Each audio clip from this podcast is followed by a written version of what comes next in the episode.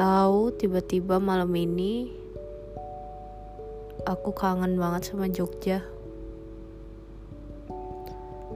Entah mungkin karena Jogja adalah kota pertama di mana aku pertama kalinya melakukan sesuatu yang gak pernah aku lakuin sebelumnya di Bali.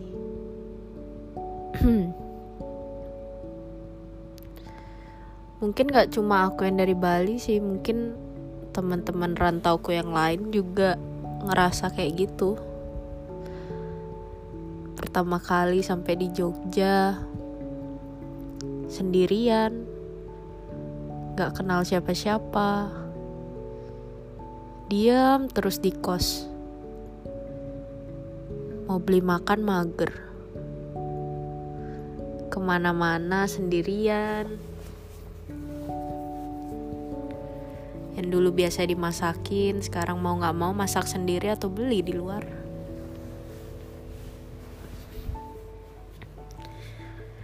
yang biasanya baju udah siap tinggal pakai sekarang harus nyuci sendiri atau drop di laundry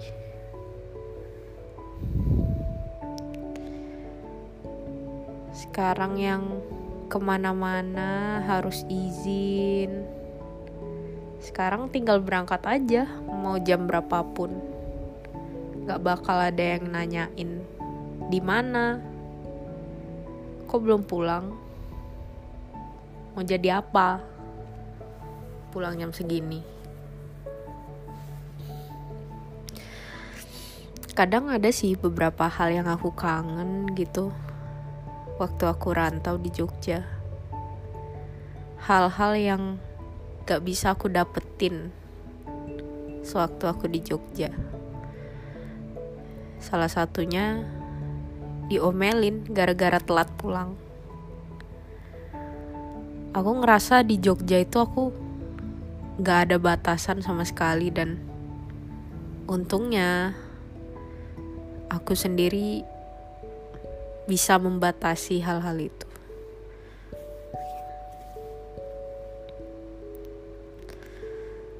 Di Jogja aku ngerasa apa yang pengen aku lakuin di Bali sebenarnya bisa dilakuin cuma kadang merasa bersalah aja gitu pernah nggak sih ngerasa kalian waktu kalian di rumah sendiri atau di kampung kalian sendiri atau di tempat kalian tinggal? Kalian tuh pengen ngelakuin segalanya gitu. Kayak sesuatu yang out of the box lah. Kayak pengen break the rules gitu. Aduh pokoknya gue harus nih nyobain ini. Harus nih nyobain ini nyobain ini nyobain ini. Pasti kalian ada pikiran kayak gitu. Tapi setelah kalian diberi kebebasan. Kayak aku contohnya aku rantau ke Yogyakarta. Sebenarnya aku bebas-bebas aja aku mau pergi ke mana pun yang aku mau. Ke klub misalnya. Entah kenapa hal-hal yang kayak gitu tuh malah jadi sesuatu yang menakutkan gitu loh bagi aku anjir kok males ya mikir ke sana gitu.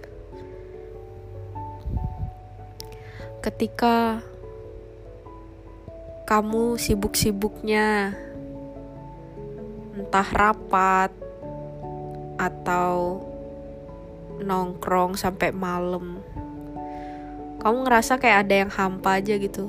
Anjir kok nggak ada yang ngechat sih? Kok nggak ada yang nanyain di mana kok nggak ada yang marah-marahin sih? Kadang tuh kangen gitu suasana itu gitu.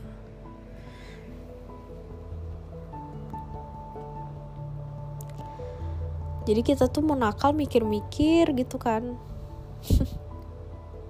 Kayak nggak ah nggak mau ngelakuin lah gimana sih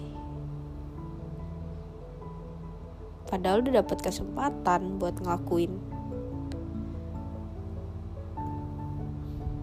Tapi ya apa sih namanya itu? Kalau di di matkulku itu itu tuh termasuk uh, apa sih namanya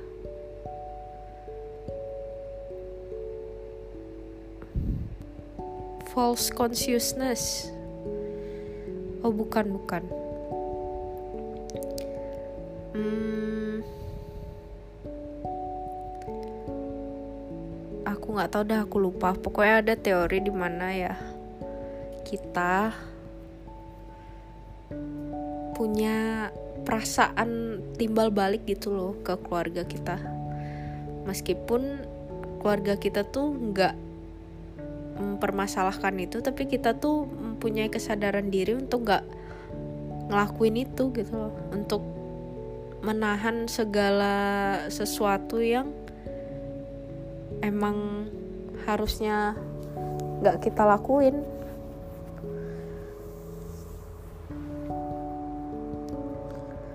Kadang aku sedih aja gitu aku jadi anak rantau dan aku terlalu bebas aku tuh sebenarnya nggak suka aku pengen dibatasin aku pengen diatur.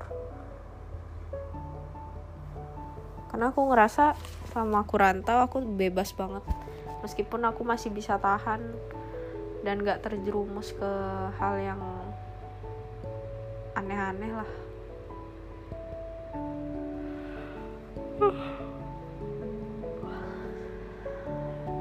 Gini loh dilemanya orang merantau. Kadang kalau kita diem di tempat rantau kita kita pengen banget pulang balik ke kampung. Pengen balik ke rumah. Kangen keluarga lah inilah itulah. Setelah kita udah dapat kesempatan untuk pulang kembali. Tiba-tiba kita mikir tempat di mana biasa kita jadi diri kita sendiri. Yang gak harus jaga sopan santun. Ya tetap jaga sopan santun. Maksudnya dalam konteks kita bisa jadi diri kita sendiri gitu loh. Mungkin kalau di hadapan keluarga kita ya kelihatannya harus sopan beretitude lah. Ya di luar pun juga gitu sih sebenarnya. Cuma kita tuh nggak bisa ngekspresiin diri kita sendiri gitu loh kalau di depan keluarga. Ngerti nggak sih maksudku kayak gimana? Ya gitu deh selama di luar rumah kita kita tuh ngerasa kayak ini loh diriku. Ini loh jati diriku tuh kayak gini. Jujur aja aku kalau di rumahku sendiri aku tuh orang yang jarang ngobrol jarang berbahasa basi dan aku bu aku punya keluarga yang gengsi. Jadi bukan tipikal keluarga yang aku sayang mama aku sayang papa I love you I love you mom I love you dad. Nggak. Keluargaku nggak kayak gitu sama sekali. Keluargaku itu uh, mereka ya masih menunjukkan ke kekhawatiran cuma dengan cara yang lain bukan cara yang mama tuh sayang sama kamu bla bla bla. Nggak kita nggak pernah pakai prinsip kayak gitu.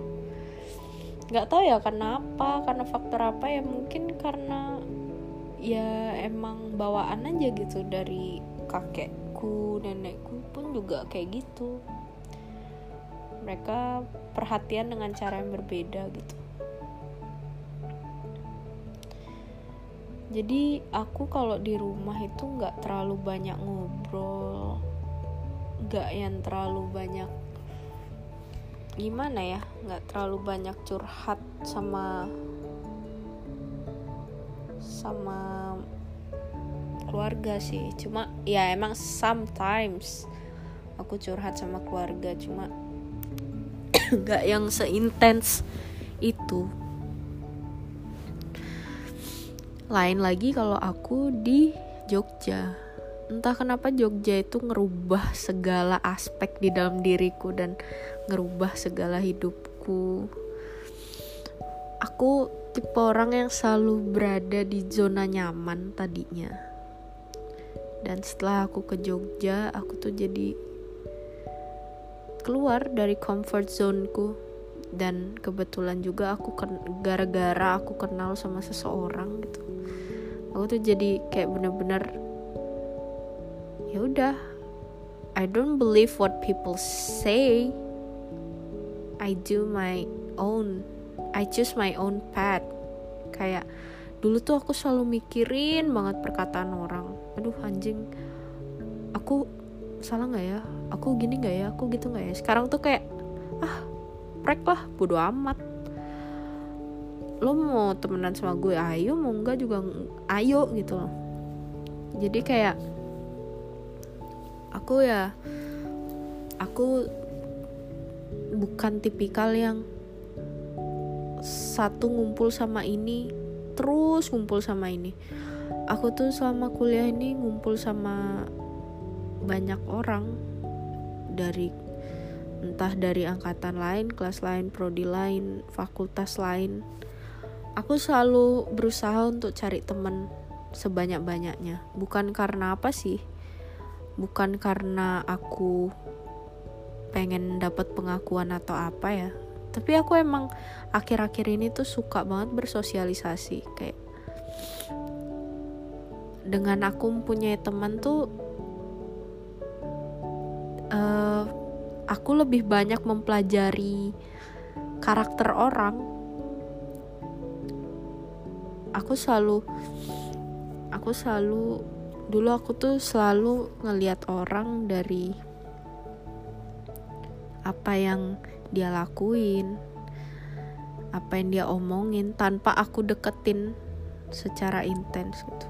Dan sekarang setelah aku tahu kebetulan aku juga di ilmu komunikasi kan.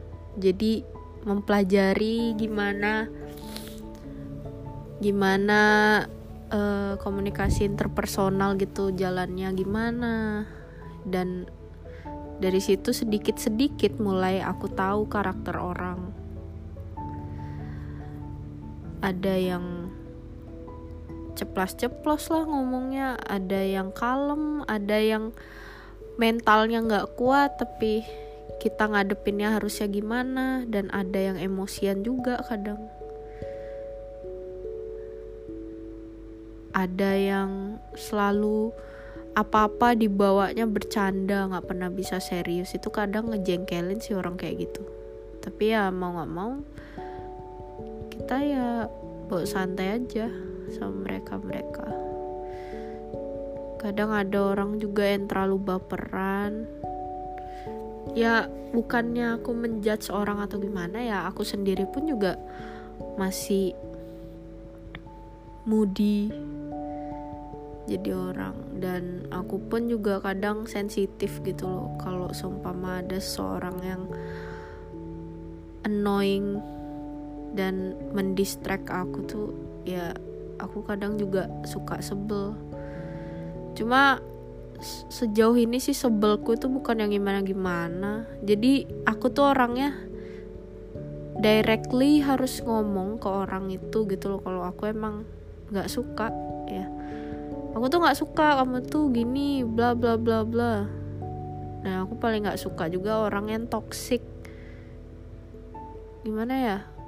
Maksudnya toxic dalam pertemanan tau lah sekali yang nggak suka sama orang langsung dijelek-jelekin setiap saat meskipun orang yang dia nggak sukain itu ya nggak ngapa-ngapain gitu loh. Jadi kayak serba salah ya bukan berarti hal tersebut tuh bakal jelek terus gitu loh. Karena ya ya wajar sih pandangan orang terhadap sesuatu itu pasti ya udah udah di lock gitu. Kayak ibaratnya uh, kamu udah lihat sesuatu objek dan warnanya itu warna yang kamu pikirkan ya udah seterusnya bakal kayak gitu.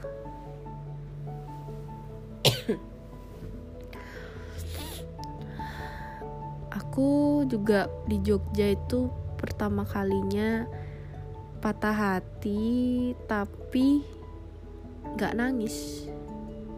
Maksudnya nggak se nggak sepaneng dulu gitu loh. Dulu tuh aku sakit hati tuh sampai hampir depresi gitu kan. Dan aku sangat menyesal melakukan hal tersebut. Dan sekarang aku sadar gitu loh. Setelah aku hidup sendiri setelah aku menjalani semua sendiri tuh ya mau nggak mau you have to stand up.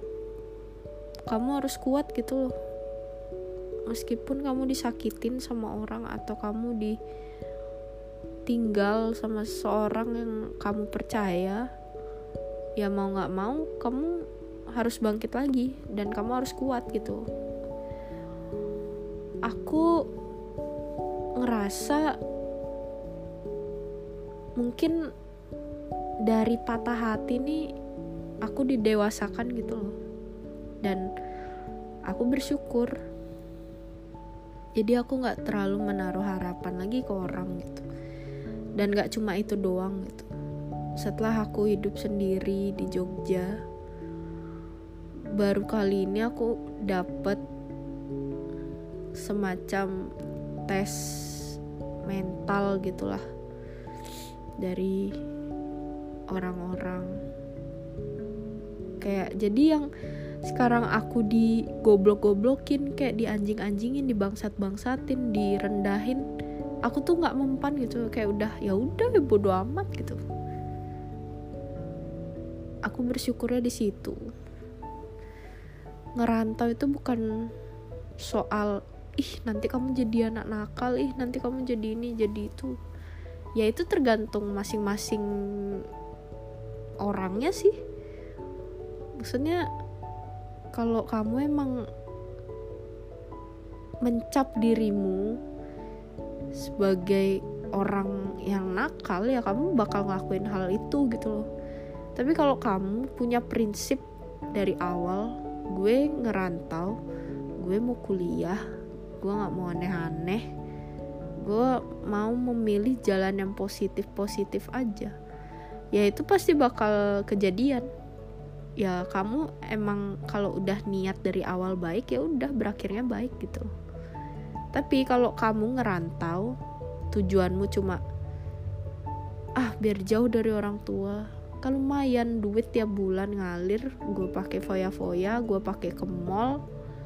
Bodo amat sama tugas kuliah. Gue mau jalan-jalan aja terus gue mau beli ini mau beli itu ya anjing lah. Kayak gitu sumpah. Kayak orang tua tuh udah susah payah gitu nyari duit buat kuliah lu. Kuliah tuh kuliah tuh anjir lah mahal banget. Aku setiap ngeliat semesteran itu mau nangis rasanya ngelihat orang tua aku yang mikirin harus bayar adikku juga sekolah. Aku yang bersyukur harusnya aku masuk di swasta lagi. Harusnya aku rajin harusnya IPK aku bisa lebih tinggi gitu loh. Aku tahu ya aku kadang melakukan kesalahan-kesalahan juga. Aku emang jujur aja aku lumayan apa ya nakal. Cuma aku nggak pernah berani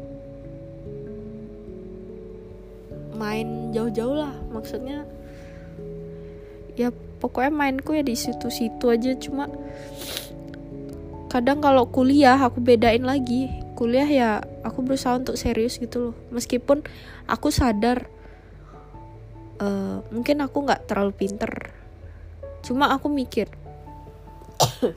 kamu harusnya bersyukur loh orang tuamu tuh ngedukung kamu untuk masuk di jurusan yang selalu diremehin sama orang-orang. Hah ilmu komunikasi? Anjir ilmu komunikasi santai kali kayak nggak kuliah. Enak ya anak komunikasi santai semua. Kalau anak ini sih nggak bisa kayak gini. Kalau mau kuliah yang santai-santai tuh mending ambil ilkom aja. Jujur aja sih kayak kayak sakit hati sih kadang uh, ngedengerin teman-temanku yang ngeremehin jurusanku gitu. Gini-gini juga tugas gue numpuk anjing. Tuh loh. Makanya kadang aku ngeliat teman-temanku yang di kelas waktu pelajaran dan mereka ngegame atau doing stuff di luar konteks belajar itu aku kayak mikir gitu orang tua lu bayarin lu kuliah mahal-mahal. Bukan cuma sejuta lo kayak puluhan gitu loh. Lu malah duduk di belakang pasang headset main game. Itu anjing banget tau gak sih sumpah. Ya bukannya sok suci atau gimana ya aku sadar aku bukan anak yang sempurna juga. Aku bukan anak yang bisa ngebanggain orang tua. Tapi at least ada usaha dikit gitu loh buat merhatiin. Ada usaha dikit buat nyatet. Meskipun ujung-ujungnya nilaimu juga jelek ya yang penting kamu udah berusaha gitu loh. Daripada kamu prek dari awal kayak ah anjing bodo amat. Gue nggak suka nih sama matkul ini. Udah nggak nggak gue ikutin gitu. Coba sih lu bayangin orang tua lu capek-capek kerja yang harusnya mereka apa ya mereka harusnya udah santai-santai gitu. Tapi mereka masih kerja keras buat kita belajar yang bener biar jadi orang. Bukan jadi orang kaya jadi orang yang bermanfaat bagi orang lain gitu loh. Mau apa pun jurusannya mau apa pun pelajarannya mau apa pun bidang studi yang bakal difokusin itu tuh gak berpengaruh sama masa depan dan kesuksesan tau gak sih? Kayak aku tuh suka sebel aku tuh pengen jadi ini biar bisa kerjanya gini. Nanti Ilkom memang kerjanya apa? Woi I choose my own path. Kayak passionku tuh di ilkom ya udah terus kenapa? Mau aku jadi apa kek? Yang penting aku nggak jadi lonte yang penting aku nggak jadi ini nggak yang penting nggak jadi itu. Ih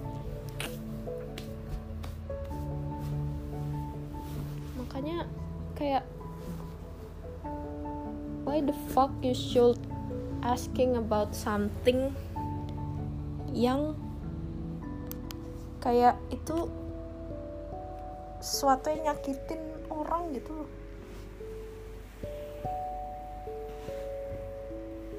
Karena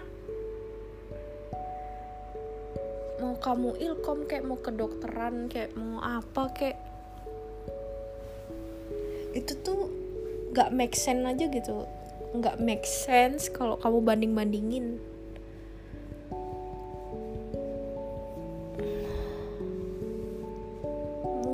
kelihatannya ilkom tuh santai sebenarnya sih enggak ya sepaneng sepaneng juga capek capek juga. Tugasnya juga numpuk kali. Ini aja belum selesai tugasku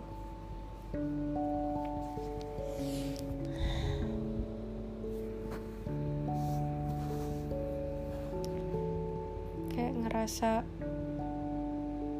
pengen banget ngebanggain orang tua ya meskipun aku gini-gini aja.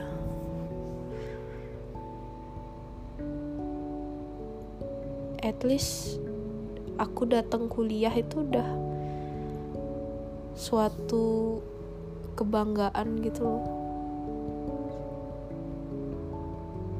aku yang sendiri tinggal di kosan gak ada yang bangunin. Kalau pagi-pagi biasa dibangunin. Sekarang bangun sendiri dibangunin sama alarm. Biasanya dulu diantar kalau sekolah. Pulang dijemput. Sekarang apa? Sekarang bangun sikat gigi mandi pakai baju siap-siap tanpa sarapan langsung gas naik motor sendiri ke kampus.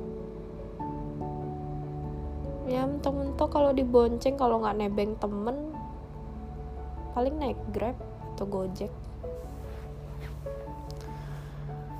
Kadang mikir gitu loh sedih banget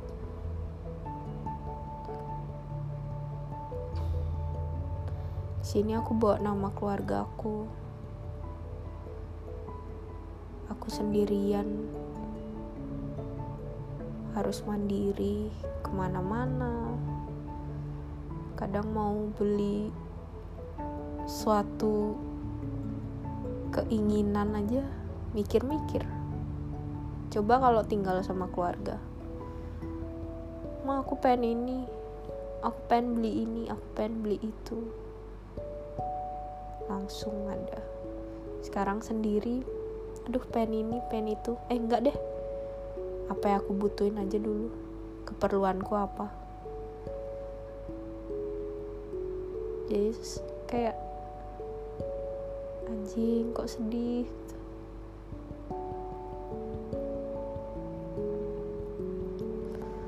Nggak ada yang merhatiin. Sakit sakit ya sakit. Menderita sendiri di kos. Cuma bisa ngechat temen. Temen juga paling mentok-mentok datang ke kosan bawain obat.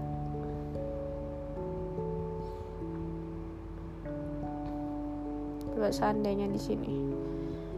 Maksudnya di rumah sendiri. Pasti udah dibuatin kompres udah ini udah itu.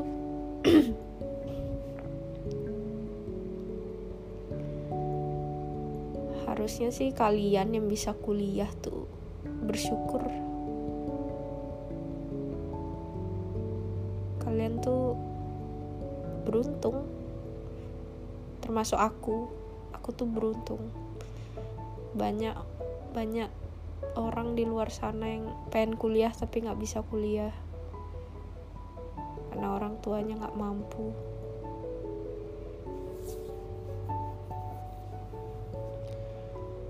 Orang tuaku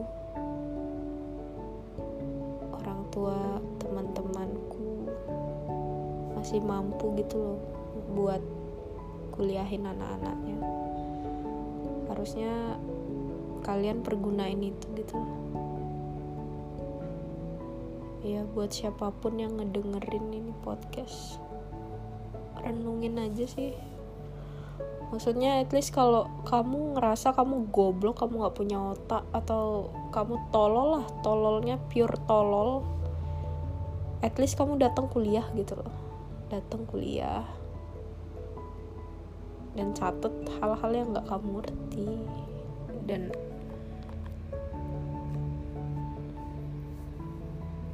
itu tuh nggak susah gitu. Maksudnya cuma sekedar datang kuliah aja itu berarti kamu udah ngapresiasi usaha orang tuamu gitu. Dan jangan lupa diperhatiin kalau dosen ngomong. Jangan malah main game. Atau selfie lah atau apalah. Ya mungkin lo merasa orang tua lo mampu buat bayar. Tapi bangsat aja gitu buat orang-orang yang nggak bisa kuliah itu nggak adil aja gitu.